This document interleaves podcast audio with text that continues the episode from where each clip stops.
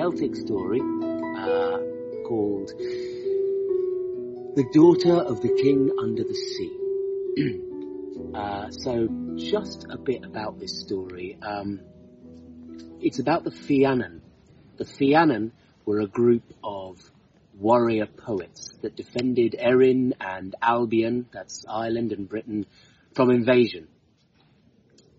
And they're a little bit, it's a bit like the sort of precursor to Arthurian romance, King Arthur and his knights of the Round Table.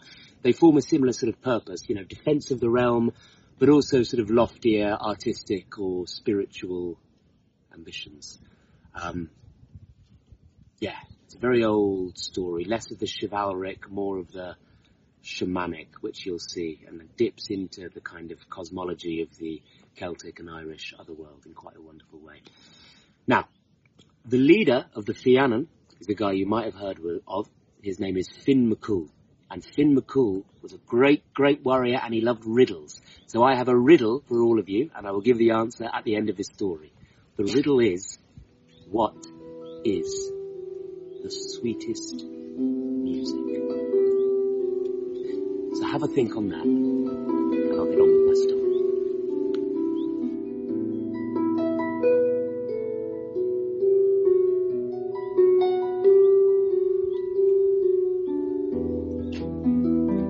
It was a cold, snowy, windy night, and the Fianna, the fighting men of Ireland, had returned to their longhouse, having caught nothing. No game, no bird, no fish, nothing to eat. So they settled in under the old thatch and timber of their hut, some by the fire, others had crept off to bed underneath their coverings of skin. Now, little did they know that in the darkness, somewhere outside, in the wind and snow, moving towards them, was a dark figure. A woman. A loathsome hag she was, that had been wandering I don't know how long, many, many years she had been wandering, searching, hoping for refuge. Let me describe this loathsome maiden. She had hair tumbling down her back to her heels. Her eyes pointed in different directions. Her warts had warts that had warts on the warts, and those warts had hair sprouting out of them. She had hair sprouting out of her chin, out of her nostrils. Her teeth were tusks sprouting out of her face. Her breasts hung so low they drooped below her knees, leathery and disgusting they were, dripping poison. And the hair between her legs was so long and tangled that it dragged a trail through the snow as she made her slow and pitiful way towards the only light in sight.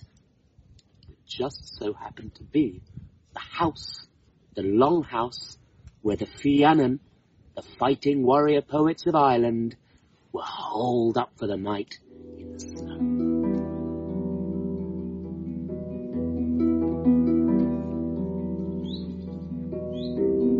It was midnight. Most of the Fianna were asleep under their fur skin coverings.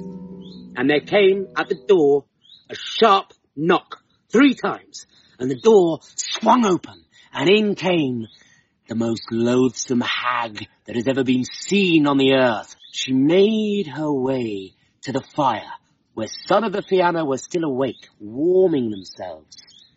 And she sat herself there by the fire and warmed her feet. And such was the stench that was emitted by her drying socks that those Fianna that were there left and went to bed. It was the first time In seven long years she had warmed her feet by a fire, and now she went off to find some rest. So, first she came to the bed of Finn McCool, leader of the Fiannan. Finn McCool the brave, and she lifted up his covering of skin. Oh God, woman, you are horrible and ugly, said Finn McCool. Get you gone! And she gave a terrible screech. Ah! And moved to the next member of the Fianna, who was none other than Oisin, son of the deer, Oisin of the silver tongue, Oisin the poet, Oisin, son of Finn. Surely he would let the hag in under his covering of skin. But the same thing happened again. God, woman, get away! You are hideous and ugly! And then she moved towards where Dermot lay.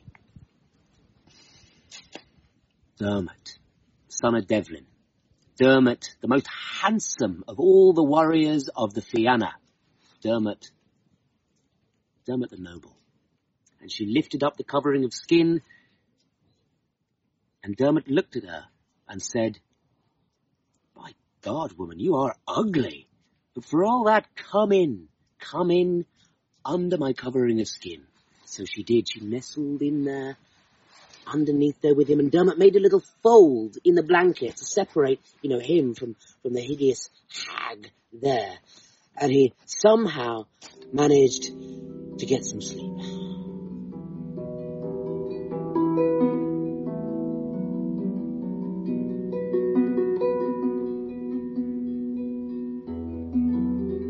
A bit later,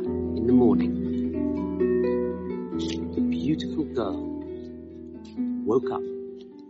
She stirred and looked at Dermot with love in her eyes and said, Dermot, Dermot, son of Devlin, for seven long years I have travelled over the sea and over the land searching for refuge and never, not once, not for one single night, have I found anywhere to lay my head until this last night. For that I thank you. And the curse that was placed on me has now been lifted. This is my true form.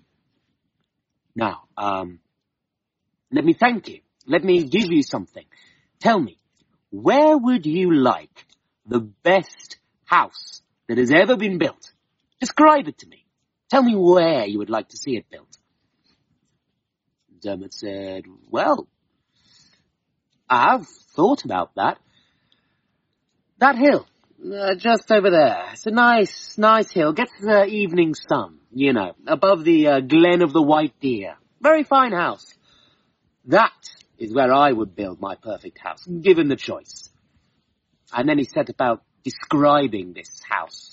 We've all done this, haven't we? We've all described our perfect home. Well, now Dermot was given the opportunity to describe in quite some detail his perfect house, more of a castle really.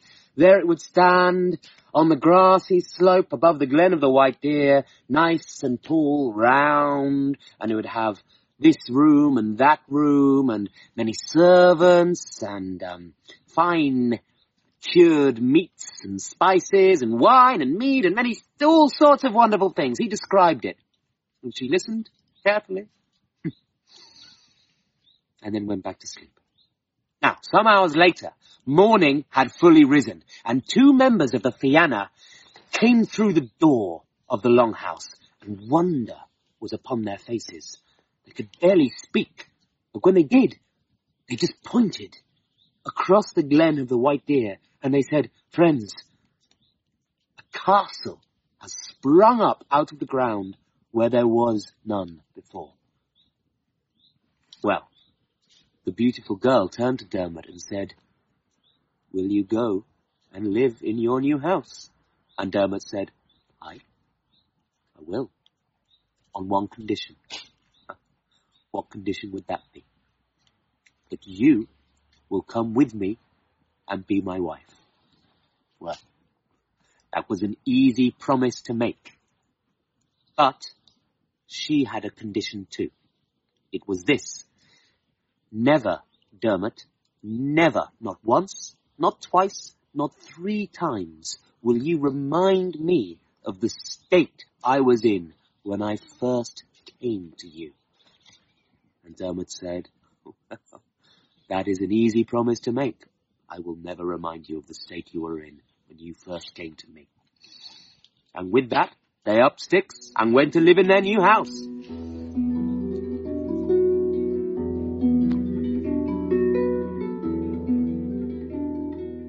So, Dermot and his new bride went to live in the new wonderful house that had sprung out of the ground.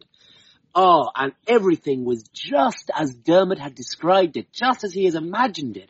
The rooms were spacious and wonderful with nice light pouring into them. They had everything that they needed. They had meat and precious things to eat. They had nice linen, lovely sheets. They had, uh, you know, everything.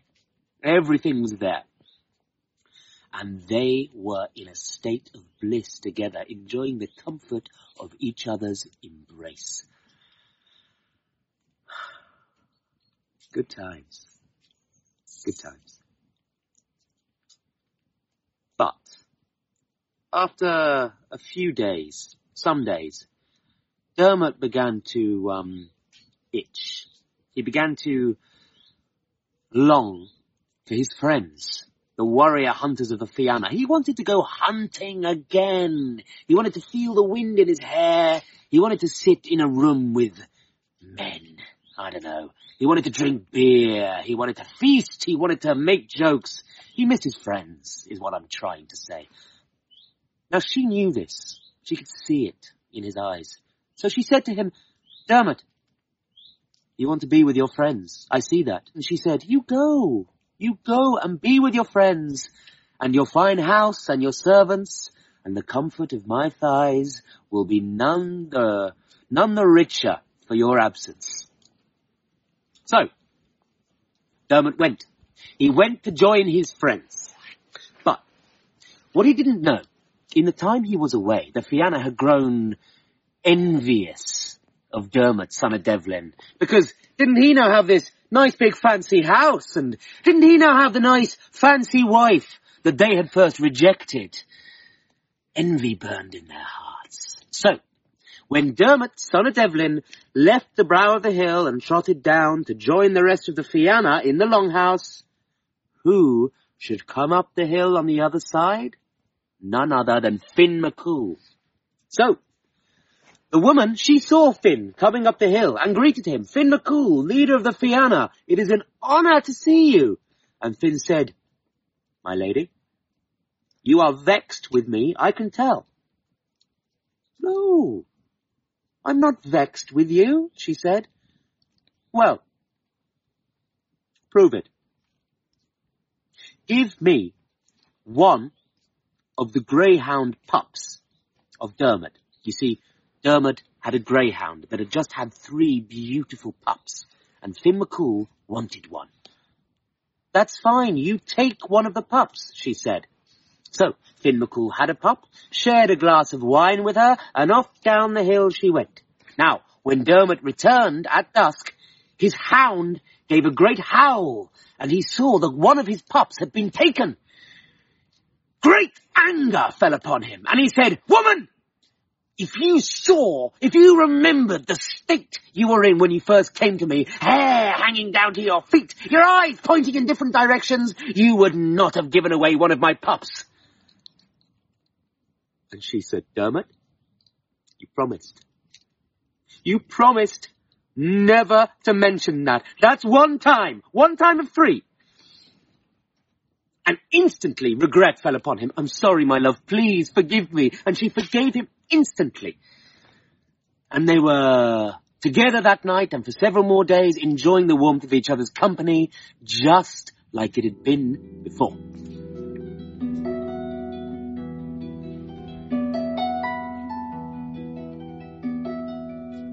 Next day, Dermot went again to join the Fianna to hunt and to drink. And who should come up the hill the other side? Oisin of the Silver Tongue. And he took one of the greyhound pups too and trotted down the hill. And when Dermot came back the next day and saw that another pup had been taken, he was inconsolable with grief, but he didn't want to say anything. So he just said quietly to his hound, if she remembered the time when she first came to me and how she looked, she would not have taken one of your pups. But she heard. She was a fairy woman, you see. So she heard and said, damn it! That's twice. And instantly regret fell upon him. I'm sorry, my love. And they made up and it was fine. It was fine. They enjoyed one another's embrace again, drank some wine, had a good time. The next day, Dermot went again. And who should come up the hill this time? None other but, oh, I don't know, Goll MacMorna, the strongest and biggest and ugliest of the Fianna. And he had the last, third and final greyhound pup. And when Dermot came up the hill at dusk and saw that his last pup had been taken, there was no hiding his anger.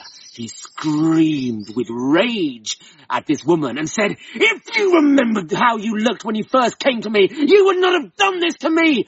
And he left the house and he slammed the door.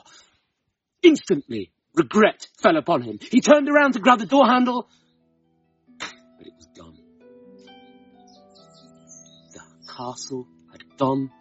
His love, the woman, had vanished. His dog had vanished. Everything had disappeared. And he was left with nothing. Completely alone. On a hillside. At dusk. And he lay down. Huddled against the cold. Wept. Finally managed to sleep. Strange, strange dreams.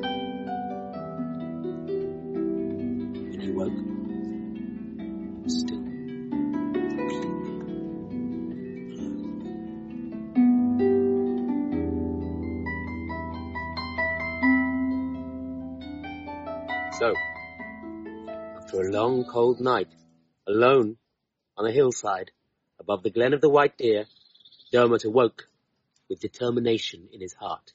If it was the last thing he did, he would walk over all of Ireland and Britain until he found the one woman he loved and his dog that he loved almost as much. So off he went walking over the hills and dales and forests and rivers of Ireland and Britain, walking and walking and walking, many, many, many, many days he walked through the night and the day, until finally he found on a green hillside his dog. But it was dead. And such was the love he bore that animal that he lifted it up and carried it on his shoulders and carried on walking until he was almost at the sea there he saw a shepherd, wizened old man, tending his flock, and he said, Old man, have you seen a lady pass by here, most beautiful you have ever seen?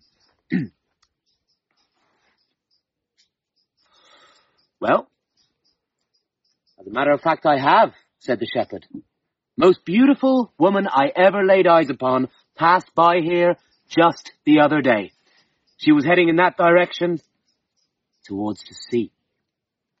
So, Dermot set off. But when he reached the sea, he saw footprints going to the shore and then nothing. No trace of her. So, he rested on his spear, his dead dog still hanging off his shoulders, and he waited. He waited. And he waited. Until finally he saw in the distance, uh, boat coming over the horizon. A wicker boat, a coracle, I guess you'd call it, old-fashioned boat. And in the boat was an old man rowing. And the boat came near the shore, and Dermot spied his chance, and he leapt. As a point of interest, all the Fiannan have special powers, you see. Um, so some have supernatural strength, some incredible speed, others can change into animals or, I don't know, maybe just grow their beard really fast. Finn McCool had an interesting one. He could bite his thumb and see the future. But Dermot, his power, he could leap. And if he was in love, he could leap even further. So, when he saw this coracle come by the shore, he leapt gingerly and lightly and landed in it, just like that. His dog still on his shoulders, his spear in his hand. Now, rowing the boat was an old man. But when Dermot spoke to him, he didn't answer. He was deaf, dumb, and blind, and just rowed and rowed and rowed. Very strange experience it was. He rowed far out to sea, towards the west, towards America. Kept rowing, and then the storms came in. Great storms. The huge tempest surrounded Dermot and the old man in the little wicker coracle. But Dermot wasn't afraid. No, no and the waves grew higher and higher and higher and up and down he went and he could see nothing around him. Thunder and lightning and rain coming down until he went up, up, up on a huge wave and then down under the sea, straight down beneath the sea, beneath the sea, down. And at that point, Dermot lost consciousness.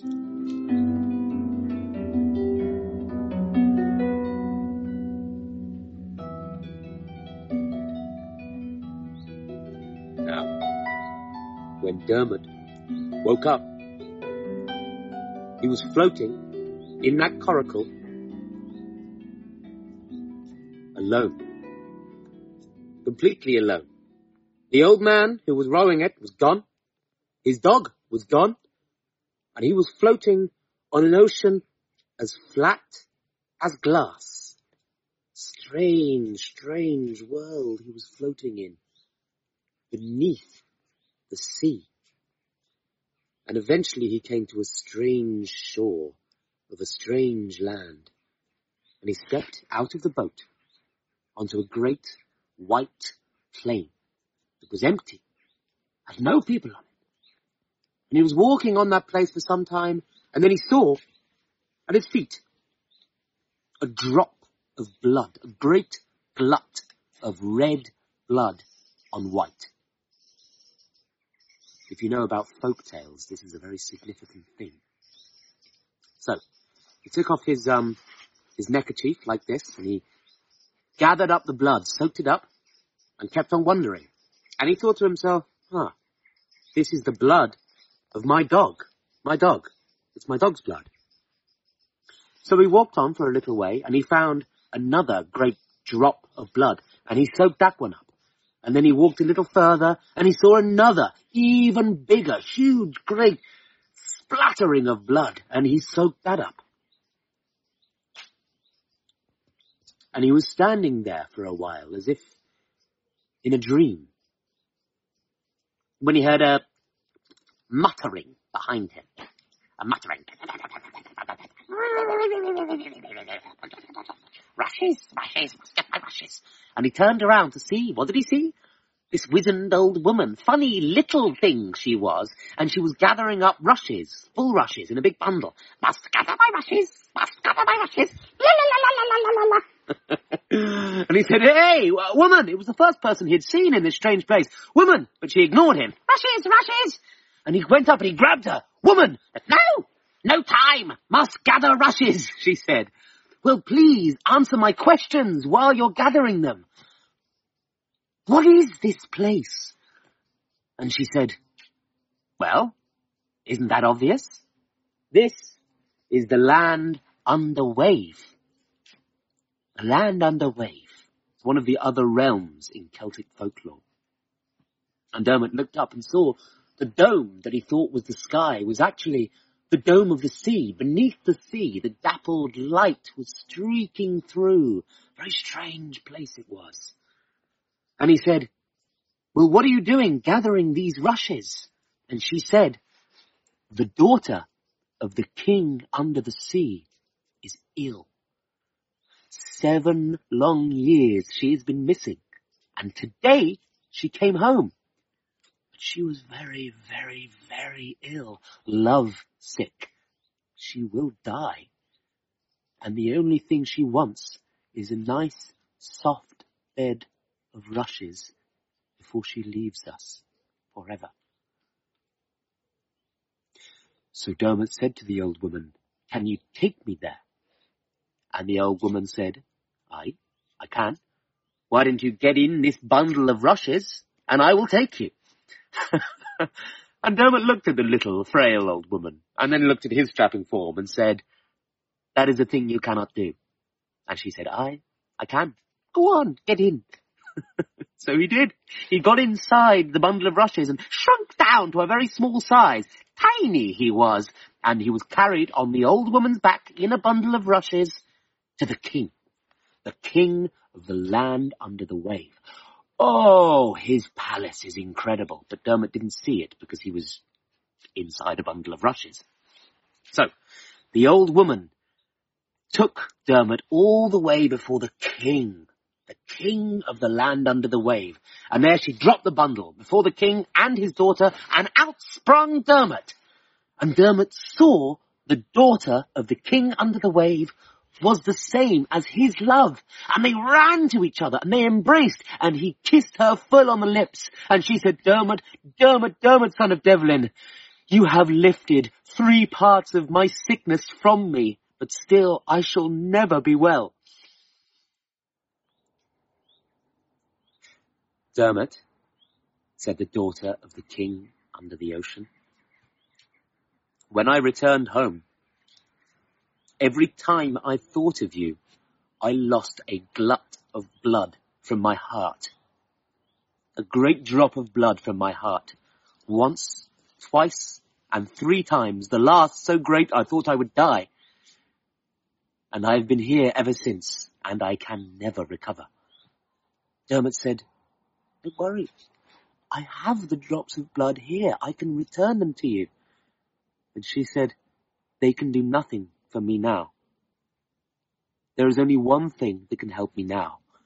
And Dermot said, What? Tell me what that is. And she said, It is a thing you cannot get, for many have tried and have failed. All have failed.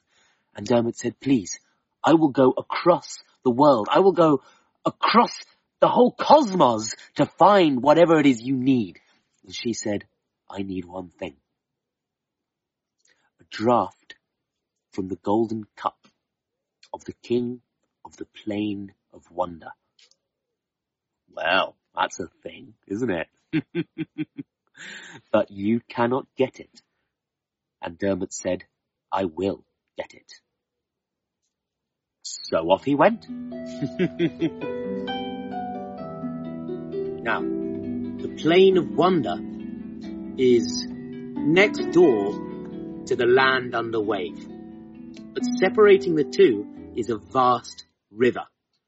And if you wanted to cross this river, if you had a favourable wind and a nice fast ship, it would take you a year and a day and you still wouldn't reach the other side.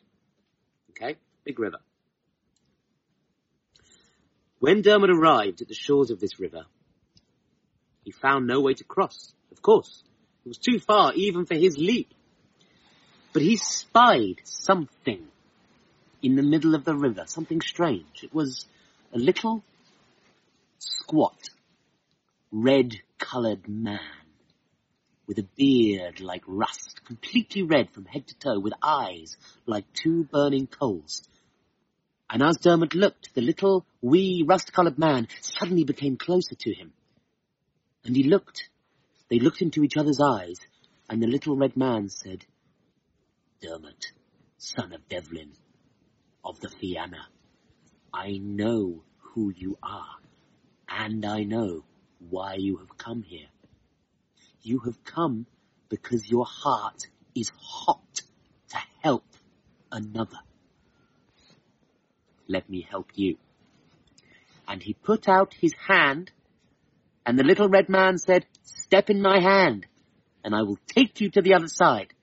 So Dermot leapt and placed one foot in the little red man's hand, and suddenly the red man became huge, and in one step crossed the entire river, and Dermot could step off the other side, and he had crossed from the land under wave to the plain of wonder. Now, if Land under wave was a strange and wonderful place, the Plain of Wonder was even more exquisitely odd. Oh, so strange it cannot even be described. I don't think human language can even give currency to the strangeness of the Plain of Wonder, all multicolored and golden and just divine. I mean, strange place. Eventually, Dermot came to the very center of the plain of wonder, where there was the palace of the king of the plain of wonder. And in that palace lay the golden cup that Dermot needed to heal his beloved. Dermot arrived. With his companion, the little red man. Strange twosome they were. They arrived before the gate of the palace of the king of the plain of wonder. And Dermot shouted, Oi! Bring me the golden cup! I've come for the golden cup. Bring it to me, or send out your champions, whatever you need to do. And the king of the plain of wonder arrived above the gates of the palace and said, You will not have my cup. A very important cup. Here, fight my champions. And a huge river of warriors poured out of the gates. Huge fighting men. Thousands of them. Ah, oh, they poured like a river. And Dermot, Dermot, he fought everyone. He fought like a man in love. And he danced and leapt over their spears, a glorious, beautiful dance of death he danced. And then night fell, and by dawn, not a single opponent lay standing. The whole plain of wonder was littered with corpses of the dead, with the champions of the king of the plain of wonder. As far as the eye could see, there were dead bodies, and the only man standing was Dermot, son of Devlin, panting, holding his spear and his sword, and the little red man that looked on. The king of the plain of wonder came to the gates and said, You've killed every one of my champions. Brave warrior, who are you? And Dermot said, I am Dermot, son of Devlin, and I have come for the golden cup. And he said, You are Dermot, son of Devlin, well, why didn't you say so? There was a prophecy seven years ago that you would come for the golden cup and I would give it to you. If you had just said your name, I could have given it to you and all of these people would not have to die. Here, take it. And I'll tell you where to go. There is a well at the end of the world. You take the cup to the well, fill it, and your beloved will be healed. Now go, go with my blessing. So, easy as that, Dermot took the golden cup, which was the Holy Grail, by the way. He took the golden cup and he filled it at the well at the end of the world, and then he went with the little red man back to the river and crossed back to the land under wave.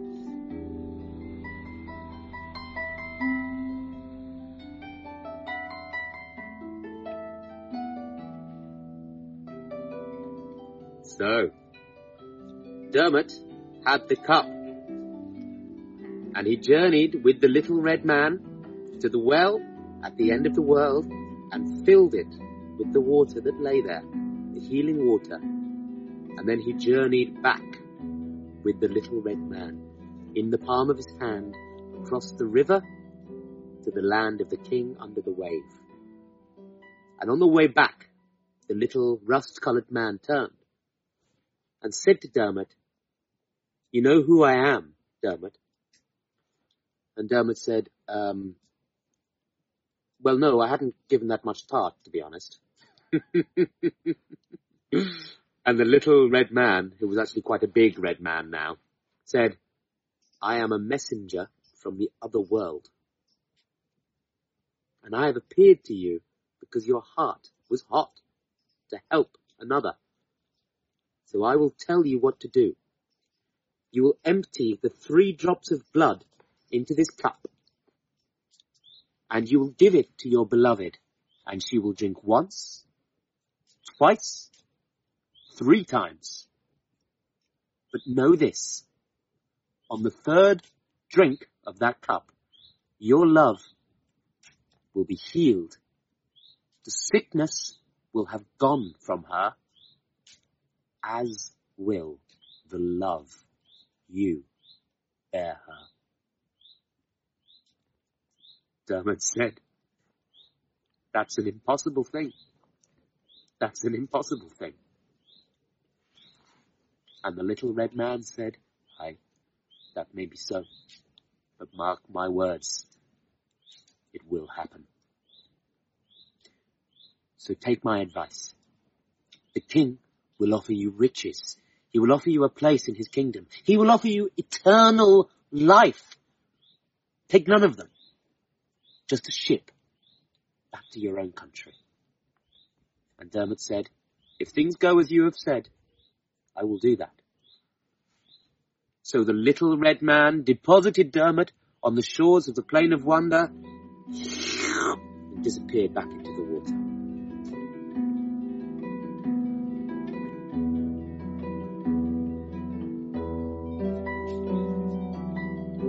So Dermot arrived back at the palace of the king under the waves.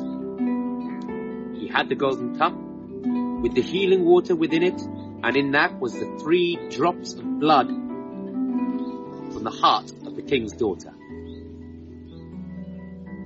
And he gave the chalice to his beloved to drink, and she drank it once, twice, three times, and on the third draught, all the love that Dermot bore her just vanished. Now she saw this. She saw his face change, something in his eyes change. And she said, Dermot, you don't love me anymore. He said, no. No, I don't.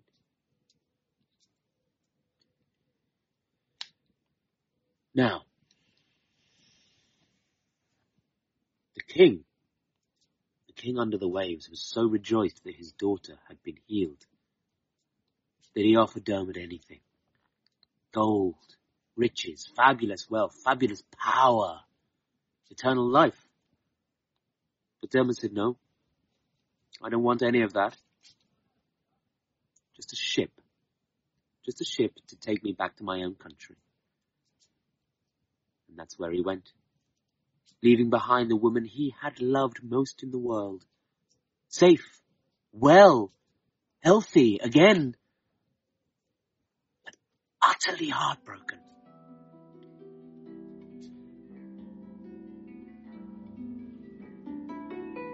He went back to his own country. And though he'd only been gone a few days, of course, uh, many years had passed since he had last been there. And when the Fianna saw him again, they were overjoyed. Oh, and they feasted long and hard. Seven days lasted the feasting.